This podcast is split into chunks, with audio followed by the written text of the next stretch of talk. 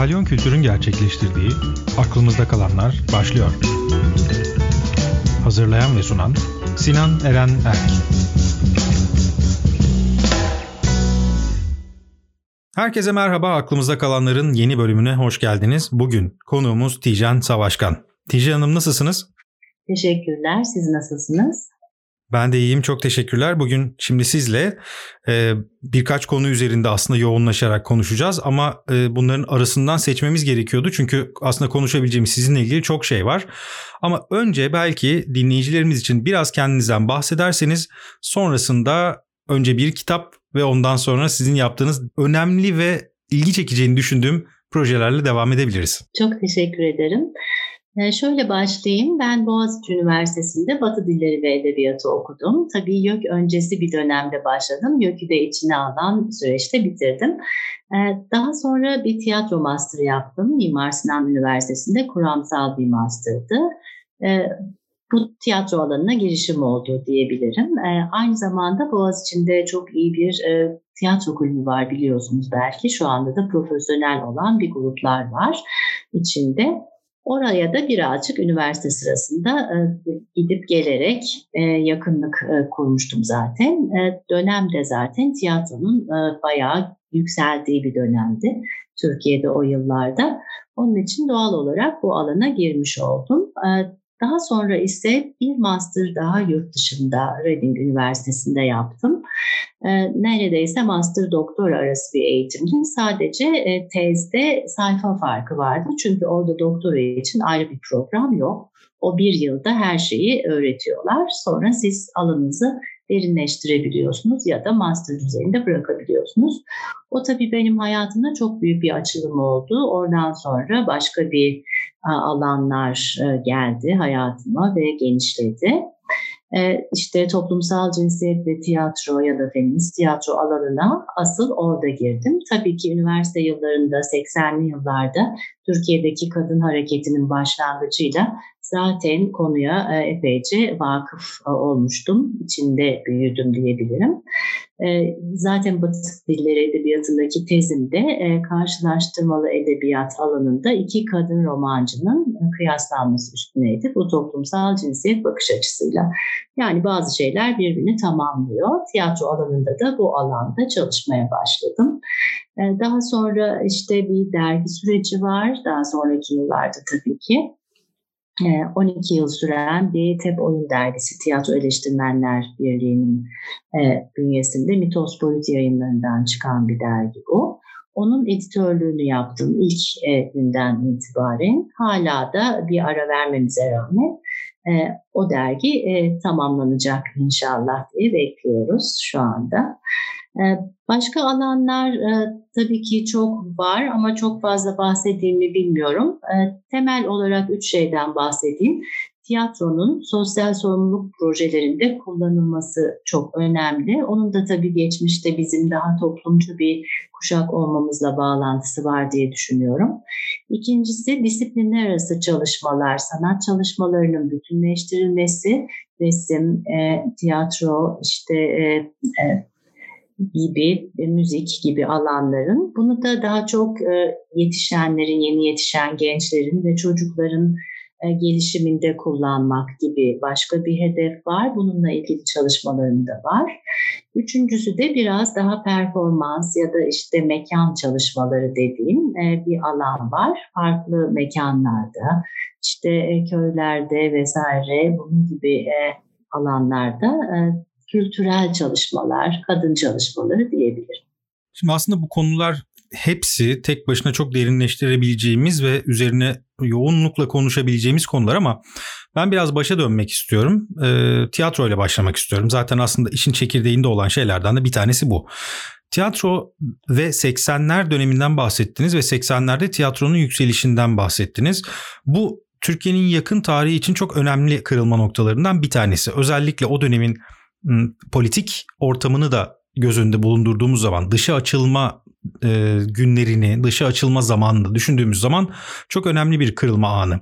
Tiyatronun biz Batı Avrupa, Orta Avrupa, işte İngiltere ve hatta Doğu Avrupa'da özellikle Balkan coğrafyasında ne kadar etkili olduğunu, Rusya'da e, ve Kuzey Asya'da da aynı şekilde önemli olduğunu biliyoruz. Türkiye biraz daha e, bu bilincin belki geç yerleştiğini düşünebiliriz. Evet çok büyük bir geçmişi var ama ne olursa olsun asıl sıçramasını 80'ler ve sonrasında yaptığını en azından güncel tiyatro anlamında belki görebiliriz. Siz o dönemde neyi deneyimlediniz de bu taraftan ilerlemeyi ve bu tarafta çalışmayı bu kadar istediniz?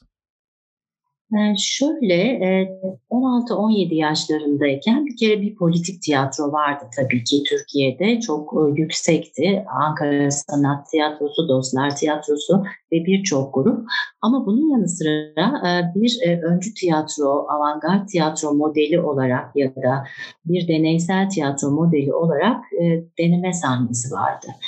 Deneme sahnesi Beklan Algan'ın şehir tiyatrosu bünyesinde. O zamanlar bölge tiyatroları İstanbul'da ayrılmış durumda ve e, böyle bir alanı e, kendisi tabii yurt dışı deneyimleriyle Türkiye'ye taşıdığı bir e, yere dönüştürdüğü ve farklı bir mekanda da bu işi yapmaya çalıştığı çok büyük zorluklarla bir marangoz sahnede bir e, deneme sahnesi e, modeli vardı ve ben oraya hayatımda ilk defa tiyatro olarak gördüğüm bu alternatif model ve bu deneme sahnesinde gördüğüm 5-6 oyun e, tabii ki tiyatroya bakışımı çok farklı etkiledi ve e, bu izlek üstünden de bütün e, daha sonraki çalışmalarımı da mekan, zaman üstüne daha çok derinleştirme şansım oldu. Daha sonra toplumsal cinsiyet ve tiyatroda da tabii ki bu mekan zaman algısı, alternatif tiyatro, avantgard tiyatronun çok çok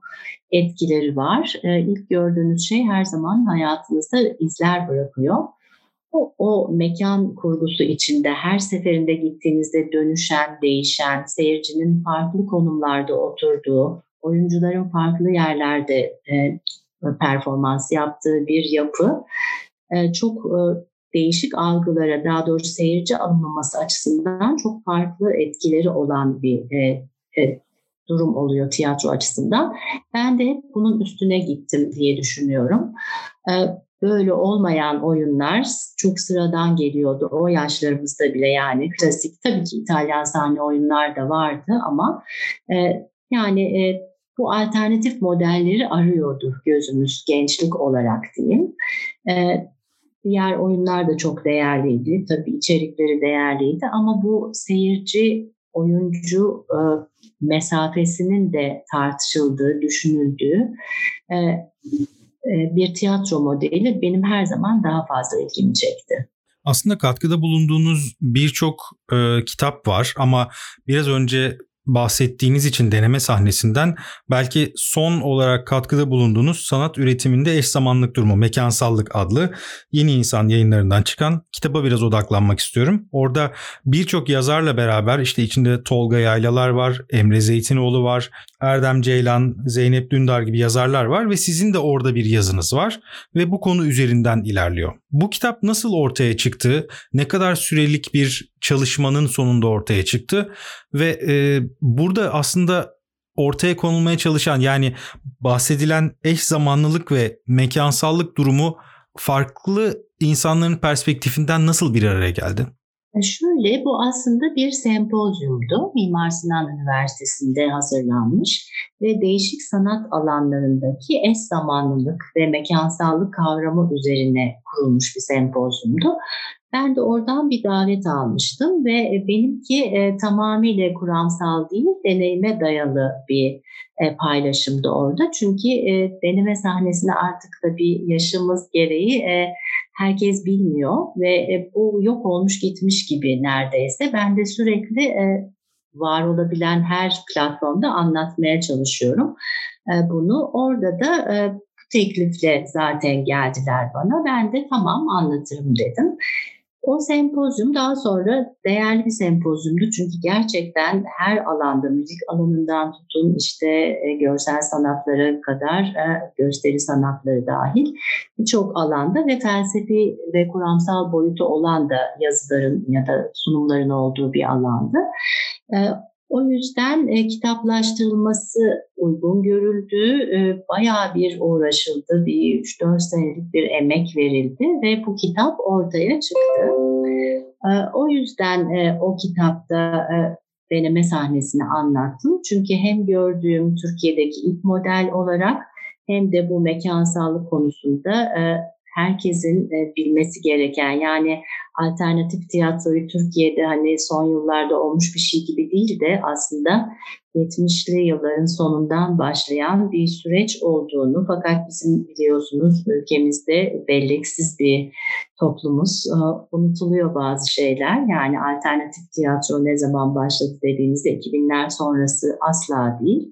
O çizgiye e, birazcık daha ulaşabilmek, onu görebilmek adına o kitapta e, deneme sahnesini yazdım. Türkiye'deki belleksizlik konusu aslında önemli konulardan bir tanesi. Bugün güncel sanatta da, çağdaş sanatta da çok üzerinde durduğumuz, kendi alanımda söylüyorum.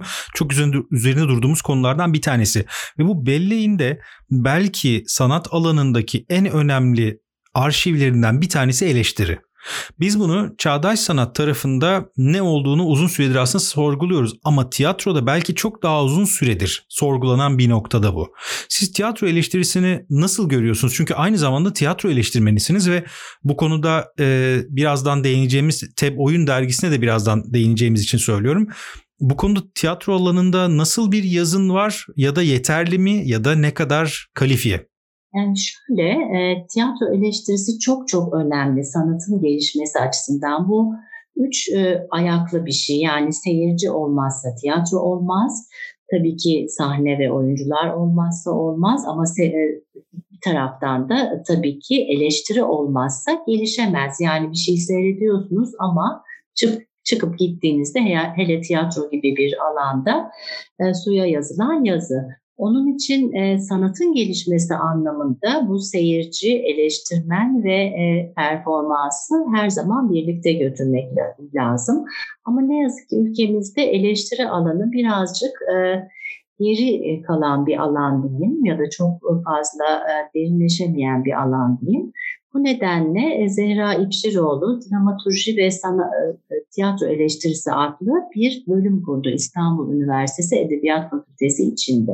Bu eksikten dolayı yani eleştirinin daha düşünsel olması, hani magazinel bir e, şeyden çok, yazım biçiminden çok ya da üstün körü bir oyun tanıtımından çok daha derinleşmesi gereken, daha üstünde düşünülmesi gereken bir alan olduğunu vurgulamak adına bu bölümü açtı.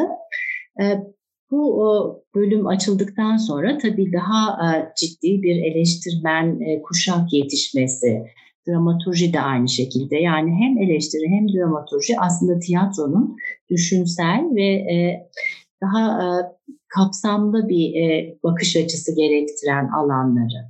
O yüzden her ikisi de çok önemli ve bu bölümden çıkan epey bir genç eleştirmen kuşağı ve dramaturg artık e, tiyatro alanına girmiş durumda. Çoğu akademik kariyer yapan, kimisi işte alanda çalışan gibi. E, bu bağlamda Zehra İpşiroğlu ile bölümü kurduğu günden beri yakın bir e, dostluğum, arkadaşlığım ve onun doktora derslerini dışarıdan devam ettiğim bir süreç var. Ve e, bu süreç boyunca da ben İngiltere'ye gitmeden önce oluşan bir ilişki. Daha sonra da e, bu gelişerek birlikte bu alanda da çalıştığımız bir e, platforma dönüştü. Dergi de e, gene e, böyle bir düşünsel sürecin sonucu diyeyim. En önemli katkı Hasan Anamur, Profesör Doktor Hasan Anamur'da Zehra İpşiroğlu'nun destekleriyle gerçekleşti ve dergi bu şekilde hayata geçti. Hayata geçme nedeni aslında bu eksikliği tamamlayan yani Türkiye'de tiyatro dergileri o bizim başladığımız dönemde 2007 yıllarından söz ediyorum. Ya işte basit e, dediğim gibi çok küçümsemek için söylemiyorum ama daha hani bilgi e, veren tiyatrolar hakkında işte oyunlar hakkında ufak eleştirilerin yazıldığı e, bazen güzel kapsamlı tiyatro tiyatro dergisi mesela 25 sene böyle bir şekilde sürdü ama bir belli bir şeye cevap veriyordu. Diğer taraftan Mimesis gibi ya da e, tiyatro bölümlerinin hakemli dergileri gibi daha kuramsal dergiler vardı. Yani herkesin çok rahat okuyamayacağı, işte daha e, çeviri ağırlıklı olabiliyor Mimesis mesela daha derin konular tiyatro ile ilgili ya da hakemli dergilerin araştırmalar, işte inceleme yazıları gibi. Arada bir e, şeye ihtiyaç vardı. Yani arada başka bir e, formata ihtiyaç vardı. Hasan Bey ile çok düşündük bunu. Oturduk, konuştuk. Derginin biçimine kadar günlerce, haftalarca tartıştık nasıl bir dergi olması gerektiğini. Ve e, yarı akademik diyeceğim. Akademik anlamı burada e, derinlik anlamında kullanıyorum. E, böyle bir şeyin e, ihtiyaç ihtiyacı karşılık geldiğine karar verdik ve e, formatını da buna göre düzenleyip kalıcı olması için kitap biçiminde hazırladık. Yani bu kalsın, kaynak olsun. İnsanlar buradan Türk tiyatrosunu, Türkiye tiyatrosunu araştırmak istediklerinde bazı metinlere ulaşsın, bazı dosyalara ulaşsın gibi düşünerek kitap formatında yaptık ve 96 sayfalık bir e, sınır koyduk dergiye. Biraz zaman zaman bu aşıldı ama hiç azalmadı.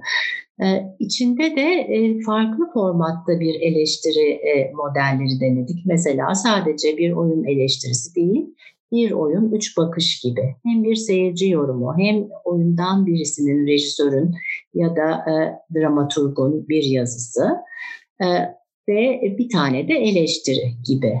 Böyle bir format.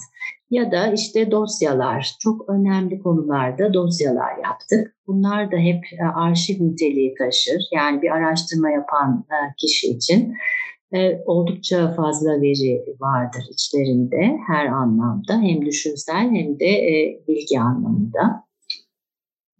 Değişik bir takım işte başka eleştiri modelleri, farklı söyleşi modelleri gibi yani hani söyleşilerde soru sorarsınız, cevap alırsınız.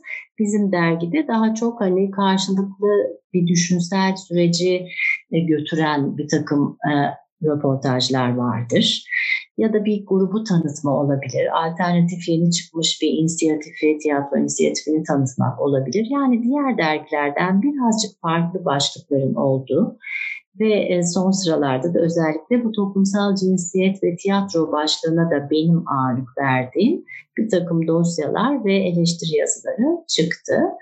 E, şimdilik bu kadar söyleyeyim. E, dergiyi daha sonra devam ederiz belki. Aslında buradan biraz açabiliriz diye düşünüyorum bu konuyu. E, dilerseniz dergiyle ilgili önce güzel bir gelişmeden bahsederek e, devam ettirelim konuşmayı. Çünkü hepimizin bildiği gibi son dönemde basın maliyetlerinin artması ve yayıncıların artık biraz online yayınlara da ağırlık vermesi belki daha az maliyetli oluşu da nedeniyle e, sonucunda basılı yayınlar artık çok daha az çıkmaya başlıyor ya da daha büyük maddi zorluklar içinde riskler alarak bunları yapmaya başlıyor. Bir de üzerine tabii pandeminin gelmesi ve e, küresel anlamda bir e, kaynak kıtlığı çekmemizle beraber bu Türkiye'de belki bizim üzerimize daha belirgin bir yük haline gelmeye başladı. Ve bu süreç içinde de TEB Oyun Dergisi bir süreliğine durmuştu. Devam edecek mi etmeyecek mi gibi bir durum vardı. Ben de şu, şu an bunu söylemekten çok mutluyum çünkü bunu az önce konuştuk sizinle. Yeniden bu defa online olarak, çevrim içi olarak e, dijital formatta bu derginin devam edeceği haberini aldım sizden ve e, bunu mutluluğunda biraz paylaşmak istiyorum. Bundan sonrasında süreç ne olacak? Planladığınız şeyler ne? Ee, şöyle ben de çok seviniyorum. Bu dün akşam bu karar alındı. Ee, tabii ki bu dergi tamamen gönüllü olarak çıkan hem yazarların hem bizlerin hiçbir şekilde e, bir karşılık almadığı bir dergiydi. E, fakat mecburen iki ilan ya da üç ilan gerekiyordu ki e, matbaa parası için ve tasarımcıya bir şeyler verebilmek adına. Ama bunlar maalesef son dönemlerde iyice azaldı ödenekli tiyatrolardan hiçbir şekilde bir ilan gelmeyince dergi krize girdi ve sonunda da çıkamamaya başladı. Tam 41 sayı çıkmıştı 12 yıl boyunca.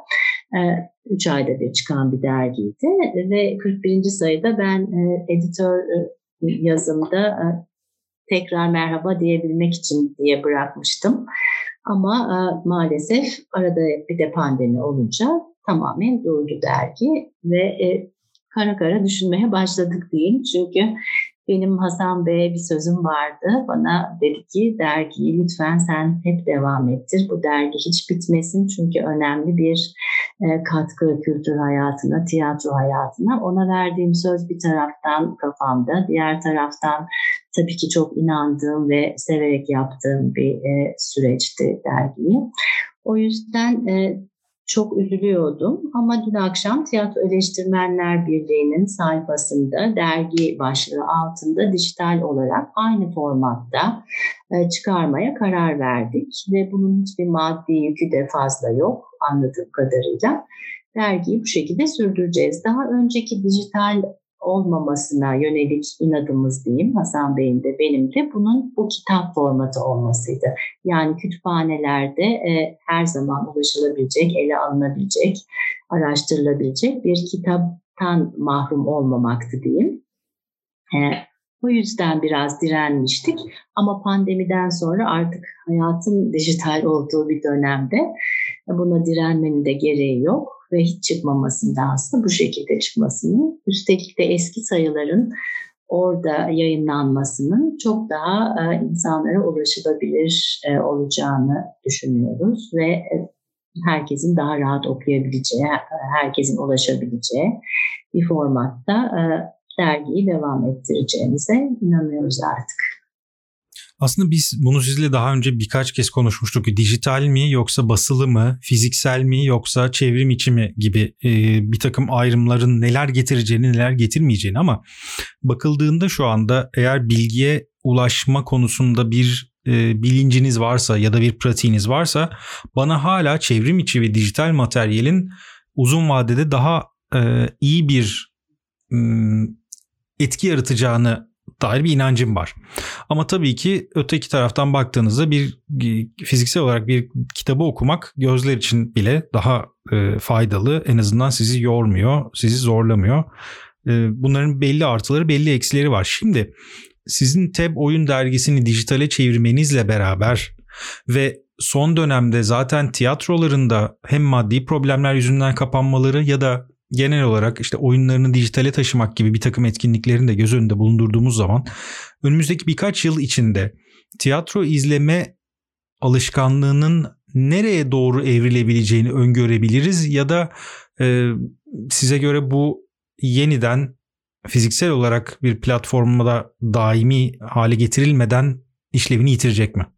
Şimdi tiyatrodan bahsediyoruz. Dijital olma, sürekli dijital olma şansı tabii ki asla olamaz ve olmamalı. 5000 yıllık bir sanat tamamen insanla, insan bedeniyle ve seyirci dediğim o enerjiyle giden yani seyircinin o sahnede oyunu bütünleştirdiği, orada var ettiği bir alandan bahsediyoruz. Onun için tam anlamıyla dijital olma e, şansı yok tabii ki. E, ama çok yaratıcı ve çok değişik bir model dijital tiyatro ve e, deneniyor. Çok farklı modeller deneniyor ve yeni bir tür olarak e, tabii ki e, artık hayatımıza girdi. O kadar da güzel bir şekilde yapılıyor ki ve denemeler devam ediyor ki yani e, ulaşılabilirlik açısından çok çok daha değerli. Yani bugün Ardahan'daki bir insan da, Van'daki bir genç de e, bu tiyatroları seyredebiliyor. Üstelik de büyük maliyetler yok. Ya ücretsiz ya da biliyorsunuz çok düşük fiyatlarla.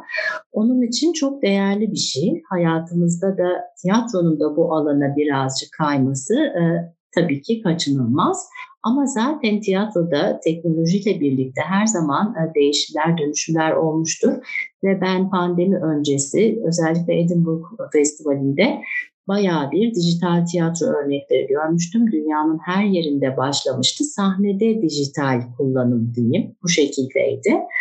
Şu anda tamamen e, platforma, ekranlara taşındı tabii. Ama bu girişimler zaten vardı, zaten deneniyordu çok doğal bir şey. Hani sanatların yeni teknolojileri kullanması. Bu kadarın tabii tahmin etmiyorduk ama bu da bir açılım. Çok insan için sinema, tiyatro arası ya da işte e, başka medyaların kullanıldığı ses vesaire çok güzel örnekler görüyorum. Bizim Türkiye tiyatrosunda da bunlar şimdi çok çok e, fazlalaşmaya başladı. Yeni modeller. O yüzden e, Tiyatro dergisinin de tabii dijital tiyatro eleştirilerini anlattığı bir şey olacak artık şu saatten sonra canlı bir tiyatro e, görme şansımız daha az. Ve onları da dijital bir medyada yansıtmak aslında e, mantıklı görünüyor. E, dergi açısından da, tiyatronun gittiği yol açısından da. Şimdilik böyle ama inanıyorum ki tiyatro hiçbir zaman hani canlı olan bir e, performatif haliyle bitmeyecektir. Bitemez, bu mümkün değil. Dönemler olmuştur. Mesela hiç kimse bilmez. Shakespeare dönemi tamamen vebanın e, olduğu, Shakespeare'in oyunlarını yazdığı dönem.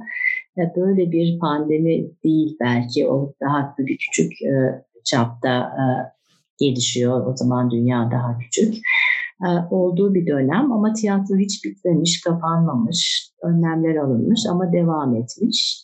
Onun için ne olursa olsun canlı performanslar her zaman devam edecektir. Dönemsel olarak bunlar da tiyatroya yaratıcı bir başka e, açılım sağlayacaktır diye düşünüyorum.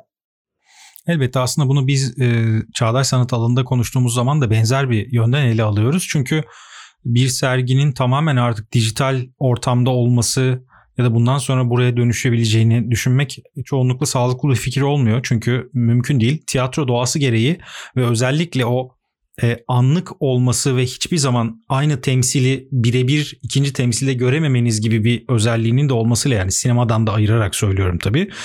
E, iyice artık özel bir alanın içine giriyor ve doğal olarak fiziksel koşullara çok daha bağlı. Zaten çıkış noktası da buradan gelen bir durum. Ama öteki taraftan ben akademik araştırmalar tarafından da biraz düşünerek aslında bunu sordum size. Çünkü akademik araştırmalar tarafındaki intihal meselesi bizim genel olarak son belki 20-30 yılda çok daha fazla konuştuğumuz, belki hatta 80'lerden başlayarak 40 yılda çok konuştuğumuz bir mevzuydu. Hala konuşulmaya devam ediyor. Belki artık bu arşivlerin de kolay ulaşılabilir olması intihallerin de daha hızlı bir şekilde ortaya çıkmasına ya da özgünlüğün de daha körüklenmesine neden olur gibi geliyor. Bu taraftan da benim için sevindirici bir yönü var. Peki şimdi isterseniz biraz da sizin yaptığınız diğer çalışmalara gidelim. Çünkü siz sosyal sorumluluk projeleri üzerinden de çalışıyorsunuz.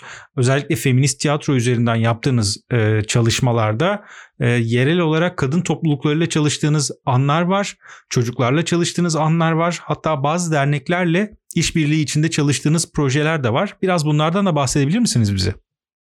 Tabii e, dediğim gibi 80'li yıllarda doğan birisi mutlaka bir toplumcu bakış açısına sahip olmuştur. Olmaması zaten e, beklenemez. Tabii ki vardır ama bu mümkün değil. Hele e, bizim gibi okullarda bunlar çok önemliydi. Yani o bakış açısı zaten sizde her zaman oluyor. Onun üstüne bir şeyler kuruyorsunuz gibi. Bende de tabii ki bu vardı ve tiyatroyu ya da ilgilendiğiniz alanları mutlaka bir sosyal sorumluluk projesi olarak görmek, bunu bir e, faydaya çevirmek, insanlara ulaştırmak, o ulaştırırken de bazı işlevlerle katkıda bulunmak gibi e, bir e, bakış açınız oluyor. Benim de alanım tiyatro olduğu için artık bu alanda epeyce bir araştırma yaptım ve forum tiyatro ya da ezilenlerin tiyatrosu başlığı altında işte forum tiyatro, imge tiyatrosu vesaire e, bu alanı keşfettim. E, uzun bir süredir de bu alanda işte Zonguldak'taki maden işçilerinden tutun kadın gruplarına kadar, sendika içindeki kadın e, eğitmenlere kadar her alanda gençlerle, e, liselerle, üniversitelerle derken bu alanda epey bir e, çalışma yaptım. E, bu alanı bana açan e, profesör arkadaşım şu anda emekli oldu. Nihal Kuyumcu'dur. O da çok erken yaşlarda keşfedip e, birlikte de biraz yol aldık. O başladı. Ben arkasından geldim. Çok çalışmayı birlikte yaptık. Ayrı ayrı da yaptık. Forum tiyatro çok özel bir tiyatro aslında. Şöyle diyeyim, önce tabii ki seyirci e, tiyatroda e, seyredendir, e, oyuncular oynar. Forum tiyatroda seyirci oyuncuya dönüşerek e, var olan bir sorun üstünden e, çözüm üretir. O yüzden seyircinin oyuncuya dönüştüğü daha interaktif bir tiyatro biçimi daha çok 3. dünya ülkelerinde kullanılmış. Zaten Brezilyalı bir kuramcının, e, Augusto Boal'ın bir e, sistemi bu. Bizim ülkede de tabii ki çok önemli e, kullanım alanları var ve biz Nihal Hoca ile birlikte bunu epeyce bir yaydık diyebilirim. Bizim dışımızda da kullanan birkaç kişi var. Mesela feminist bir tiyatro grubu olan Tiyatro Boyalı Kuş'un e, yöneticisi Jale Karabekir Bekir de bu yöntemi kullanıyor. Onun dışında akademik çalışma yapan bir iki kişi daha var. Onlar e, alanda nasıl çalışıyor tam bilmiyorum. Ama Türkiye'de e, birkaç kişinin e, kullandığı bir yöntem diyeyim. Bir sorun üstüne önce o grupla birlikte oluyorsunuz. Mesela ya bir kadın grubu olabilir. Ben gündelikçi kadınlar örneğini vereyim. Çünkü sonucunu da aldığımız bir çalışmaydı bu. Aralarında örgütlenmişlerdi. Çok ciddi iş yükleri vardı. Birazcık da politik bir gruptu tabii onun faydası oldu. Onların sorunlarına ilişkin kısa bir oyun yaratıyorsunuz. Onlarla birlikte, onların dilinden, onların terminolojisinden, sahnede onun olması gerekiyor. Bazen oyuncular tamamen bu grup oluyor yani hedef e, grup oluyor. Bazen dışarıdan biraz oyuncu da katabiliyorsunuz içlerine. E, öyle de olabiliyor. Ya da tamamen dışarıdan profesyonel oyuncularla ama onlarla çalışarak onların dünyasını yansıttığınız bir e, tiyatro modeli oluyor. 10 dakika sadece süren bir oyun oluşturuyorsunuz ve oyunun en kritik yerinde kesiyorsunuz. Joker diyoruz yöneten kişiye. Joker diyor ki peki şimdi ne olacak? Seyirciye dönüyor. Oyun sadece 10 dakika en fazla 15 dakika. Örneğin e, bir kız çocuğu üniversiteyi kazanmış ama tutucu bir ailesi var ve üniversiteye göndermiyor. Çünkü başka şehirde. Orada bırakıyoruz. Peki Ayşe şimdi ne yapacak diyoruz. Ve ondan sonra seyirci önce ufak parmaklar kalkıyor. Hemen buyurun sahnede gösterin diyoruz ve oyunu baştan alıyor oyuncu grubu ve o noktadan itibaren seyirciler çözümlerini göstermeye başlıyor. Bu şöyle bir şey oluyor tabii ki gündelikçiler üstünden örnek vermiştim. Öyle devam edeyim. Bu sefer bir sürü alternatif görmeye başlıyorlar. Ee, yani değişik çözüm yöntemleri, değişik e, bakış açılarıyla hem seyirci orada bir bilinç yükseltme e, durumuna maruz kalıyor kendi açısından hem çözüm üretmek için düşünmeye başlıyor ve sahnede bu çözüm canlı olarak uygulandığı için yapılabilirliğini de görüyor. Yani uygulandığında ne yapacağını hayatın bir provası gibi yani onu yaptığında şiddet mi görecek yoksa karşıdaki sakinleşecek mi bir duracak mı e, birden şaşırıp başka bir yöne mi gidecek? Bütün bunları denemiş oluyor. Onun için e, seyircinin oyuncuya dönüştüğü an çok çok önemli. Orada onu kurguluyor ve birçok bakış açısı ve birçok şekilde. Yani en azından o seyirci içinden 10 kişi çıkıp orada kendi çözümlerini üretiyorlar. Daha sonra da salonda bir tane bilir kişi oluyor. Konu neyse ona haklarını o, o kitleye 100 kişilik bir grupla oynanması gerekiyor. Daha kalabalık değil. O kitleye ne bileyim hukuksal haklarını ya da ne bileyim sığınma, ev adresleri gibi şeyleri veriyor. Gündelikçi kadınlarda şöyle oldu. Bu bir belgesel e, filme de dönüştü. Yani bir grupla birlikte çalıştım sinemacılarla. Biz bunları yaptık. Forum tiyatroları birkaç kez yaptık. Daha sonra bunlar e, belgesel tiyatro ekibi tarafından kadınların hayatı çekildi. Ülkemisi değiliz diye bir belgesel. Daha sonra biz bunu Ankara'ya işte e, taşıdık ve kadın gruplarıyla birlikte, o kadınlarla birlikte Ankara'ya gidip sigorta haklarının alınması için bir mücadele başlattık. Ve orada bu mücadele kazanıldı ve şu anda gündelikçi kadınların sigorta hakları var. Yani tiyatronun toplumsal e, ya da işte sosyal sorumluluk projeleri olarak kullanılması dediğinin e, somut bir sonucu bu. Ya da işte maden işçileriyle çalıştığımızda oradaki sorunu ortaya çıkardık. E, çok kalitesiz kasklar ve botlardı. O yüzden kullanmıyorlar ve kazalara maruz kalıyorlardı. Ve bunun ortaya çıkmasıyla gerçek sorun, kazaların nedeni de ortaya çıktı. Tabii özel sektör olduğu için e, çok hoşlarına gitmedi. E, onun dışında dediğim gibi gençlerde çok etkisi var. Çünkü daha hayatın başındayken bir takım sorunlarla mücadele etmek, onlara çözüm bulmak, farklı bakış açıları görmek onlar için çok daha kazanımı olan bir alan. Forum tiyatro böyle bir alan değil. Ee, ve benim de sosyal sorumluluk projesi olarak kullandığım alanlardan biri. Birkaç tane daha var ama en önemlisi buydu. Onun için anlatma ihtiyacı duydum. Çok bilinen bir alan değil çünkü. Peki yaptığınız işle ilgili aslında şunu sormayı çok istiyorum çünkü önemli olan tarafı bence bu. Bir insan böyle bir oluşum içinde olmak adına nasıl bir motivasyon oluşturur? Çünkü yaptığınız şeyin aslında ciddi bir dönüşüme de yol açtığını görebiliyoruz biraz önce verdiğiniz örnekleri düşünürsek. Yani bütün bunlar karşılıksız çabalar ya da belki romantik bir takım eylemler değil. Somut olarak karşılığını görebildiğiniz ve toplumda iyileştirici ve hatta uzlaştırıcı bir dönüşmeye de yarayan e, durumlar. Sizin buradaki motivasyonunuz neydi ya da insanlar hangi motivasyonla buna yönelebilirler ya da yönelmeliler? E, şimdi benim inandığım bir şey asla yalnız yürümeyeceksin. E, bu insanı tabii ki e, örgütlenmeye zorluyor.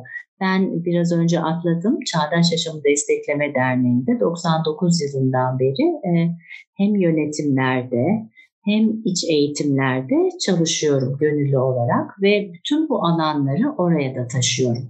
Yani bu motivasyon öyle bir şey ki yani bunun parayla, pulla hiçbir şekilde ilgisi yok. E, bunu yaptığınız zaman e, çok büyük bir e, haz duyuyorsunuz. Bu tabii ki çok özel bir şey, toplumcu olmakla da bağlantılı bir şey belki ve karşılığı geliyor her zaman. Yani o verdiğiniz emeklerin karşılığını somut olarak görme şansınız da oluyor.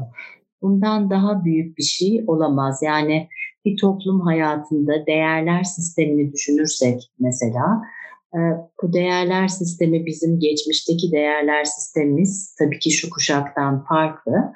Orada e, yaptığınız her şeyin başka bir karşılığı var ve onu hala yaşatabilmek, onu yaşatan insanlarla birlikte örgütlenmek, birlikte yürümek apayrı bir şey. Yani bireysel yaptığınız hiçbir şeyin bu kadar tatmin edici olacağını düşünmüyorum. Orada hem e, düşünsel paylaşımlar hem uygulamada hem sonuçlarını gördüğünüz kısa ve uzun vadede o kadar çok şey var ki orası başka bir dünya ve o dünya bu dünyayı değiştirmek e, üzere bir taraftan içten içten bir dinamik taşıyor. Yani o dinamiği e, bulduğunuz zaman çok mutlu oluyorsunuz ve ne olursa olsun bir damla da olsa çok önemli. Bizim bir Çağdaş Yaşamda Deniz Yıldızı projemiz var. İşte kıyıya vurmuş bir sürü deniz yıldızı ve bir kişi onları böyle atıyor denize. E, diyorlar ki ne yapıyorsun, ne anlamı var? Bir tanesini bile yaşatmak çok önemli diyor. Yani bizim adını aldığımız proje böyle bir hikayesi olan bir şey. Biz orada bir tek çocuğun bile hayatını değiştirdiğimiz zaman aslında o kadar çok şey oluyor ki o çocuğun ilerlemesini görüyorsunuz, nerelere gittiğini görüyorsunuz. Çünkü maalesef fırsat eşitliği olmayan bir ülkede yaşıyoruz. Sınıf meselesi benim için hala en temel meseledir. Ve bu çocuklar o zekalarıyla, o potansiyelleriyle yok olup gideceklerine orada bir yerde tutunmaya çalışıyorlar ve onlara verdiğiniz emek aslında ülkenin geleceği için, toplumların geleceği için çok değerli diye düşünüyorum. O yüzden asla yalnız yürümeyeceksin sloganı benim hayatımdaki en önemli sloganlardan biri her alanda. Belki artık programın sonuna doğru geliyoruz. Ee, son bir soruyla biraz daha her şeyi toparlayalım istiyorum. Bu söylediğiniz şeyler çok umut verici gerçekten. Fakat günümüz toplumuna ve küresel duruma baktığımız zaman belki hem ekonomik hem politik hem sosyal hem kültürel Bugün yalnız yürümeyeceksin sloganını uygulamak ne kadar e, hala mümkün onu çok bilmiyorum. Görmeye kendi adıma çalışıyorum. Fakat bana hala umut veren bir durum bu. E, siz bugün baktığınızda hala sizce bu konuda ciddi bir umut var mı? Yani o 70'lerin 80'lerin Türkiye'sini işte 60'ların Amerika'sını ya da 70'lerin işte 68 kuşağıyla beraber o 70'lerin e, Avrupa'sını düşündüğümüz zaman bugün gelinen noktada küresel olarak uygulanan bütün politik ekonomik modellerin bizi getirdiği nokta biraz artık bıkkınlık mı yoksa sizce hala umut var mı?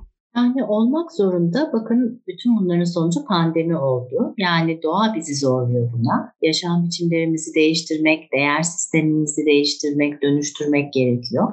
Yani STK'lar somut olarak söylersem çok daha e, önem kazanacak. Çevre ile alakalı olanlar, işte eğitimle alakalı olanlar, e, bütün bunlar birlikte bir karşı kamusal alan yaratabilir. Yani bir kamusal alan var ama bunun içinde yani benim feminist tiyatro da böyle bir şey. Yani feminizm hiçbir zaman tek başına bir e, şey olmadı, hareket olmadı. Hep nükleer karşıtlığıyla işte diğer marjinal grupların bütün e, şeyleriyle birlikte, isyanlarıyla birlikte yani hepsini kapsayan bir şemsiye gibi olduğu için de değerli. Asla tek başına bir hareket değil ve bir kadın hareketinin çok ötesinde bir şey. Yani sisteme karşı, ataerkil sisteme karşı gelişen, ya da kapitalizmde eril dizgenin bütün o dinamiklerini çözmeye çalışan genel bir hareket aslında ama bunlar bilinmiyor. Belki başka bir şekilde feminist tiyatroyu da ya da feminist hareketi de anlatmak mümkün olabilir. Ee, böyle girişimler yani bizi zorluyor, doğa bizi zorluyor ee, sistem bizi zorluyor. Görüyorsunuz ekonomik zorlukları. Yani bunlar e, ben daha umutluyum. Tabii çok umutsuz olduğumuz zamanlar oluyor. Ama şimdi e, bir pandeminin ortasında bunları düşünmenin de tam zamanı. Durup düşünmenin zamanı. Hayat akmıyor artık. O yüzden e, bütün bunlar tekrar gündeme gelecektir. Daha sonra belki işte STK'lar daha güçlenecektir İnsanlar birlikte davranmaya başlamayı tekrar öğrenecekler. Üretim biçiminden tüketim modellerimize kadar bir takım şeyleri değiştirmeyi öğrenmezsek yani bu bir buçuk derecelik e, artış iklim e, krizindeki durumları düşünün. Zaten yok olacağız. Onun için mecburuz bunu yapmaya. Yani şu anda var olanı götürmekle bu bir buçuk derece herhalde bir on yıl sonra zaten olacak yükselme. Bunu durdurmamız gerekiyor. Yani bu öyle bir şey ki her şey birbiriyle bağlantılı. Bütün bunlar da aslında değer sistemi, tüketim, üretim biçimimizle de bağlantılı ve birbirimizle iletişimimizle de bağlantılı. Yeniden düşünce bir şans verildi bize diye düşünüyorum. Pandemiyi de bu anlamda bir şekilde olumlu görüyorum. İnşallah bu dönüşüme e, ve değişime e, neden olur diye e, inanmak istiyorum. Bizim kuşağın bir e, sözü vardır, enseyi karartmayacaksın hiçbir zaman. Bizler karartmamaya devam ediyoruz. Umarım gelecek kuşaklarda bizim yanımızda olurlar ve birlikte kuşaklar üstü bir şekilde bir e, model oluşturulur ileride diye düşünüyorum. Dicle Hanım çok teşekkürler. Bugün çok keyifli bir sohbet yaptık sizinle. Hem e, TEB Oyun Dergisi'nin yeniden çıkışını da bu anlamda kutluyorum. Hem de e, orada söylediğiniz ve son dergide yazdığınız gibi yeniden merhaba demek üzere diyelim o dergiye ve e, bizimle bugün bunları paylaştığınız e, bir noktada belki umutsuz olan yerleri kırdığınız ve bir noktada umudu gösterdiğiniz için çok teşekkürler. Ben çok teşekkür ediyorum. İyi yayınlar diliyorum size bundan sonrası için de. Böylelikle aklımızda kalanların bir programının daha sonuna gelmiş olduk. Gelecek hafta yeni bir konu ve konukla buluşmak üzere. Herkese hoşçakalın.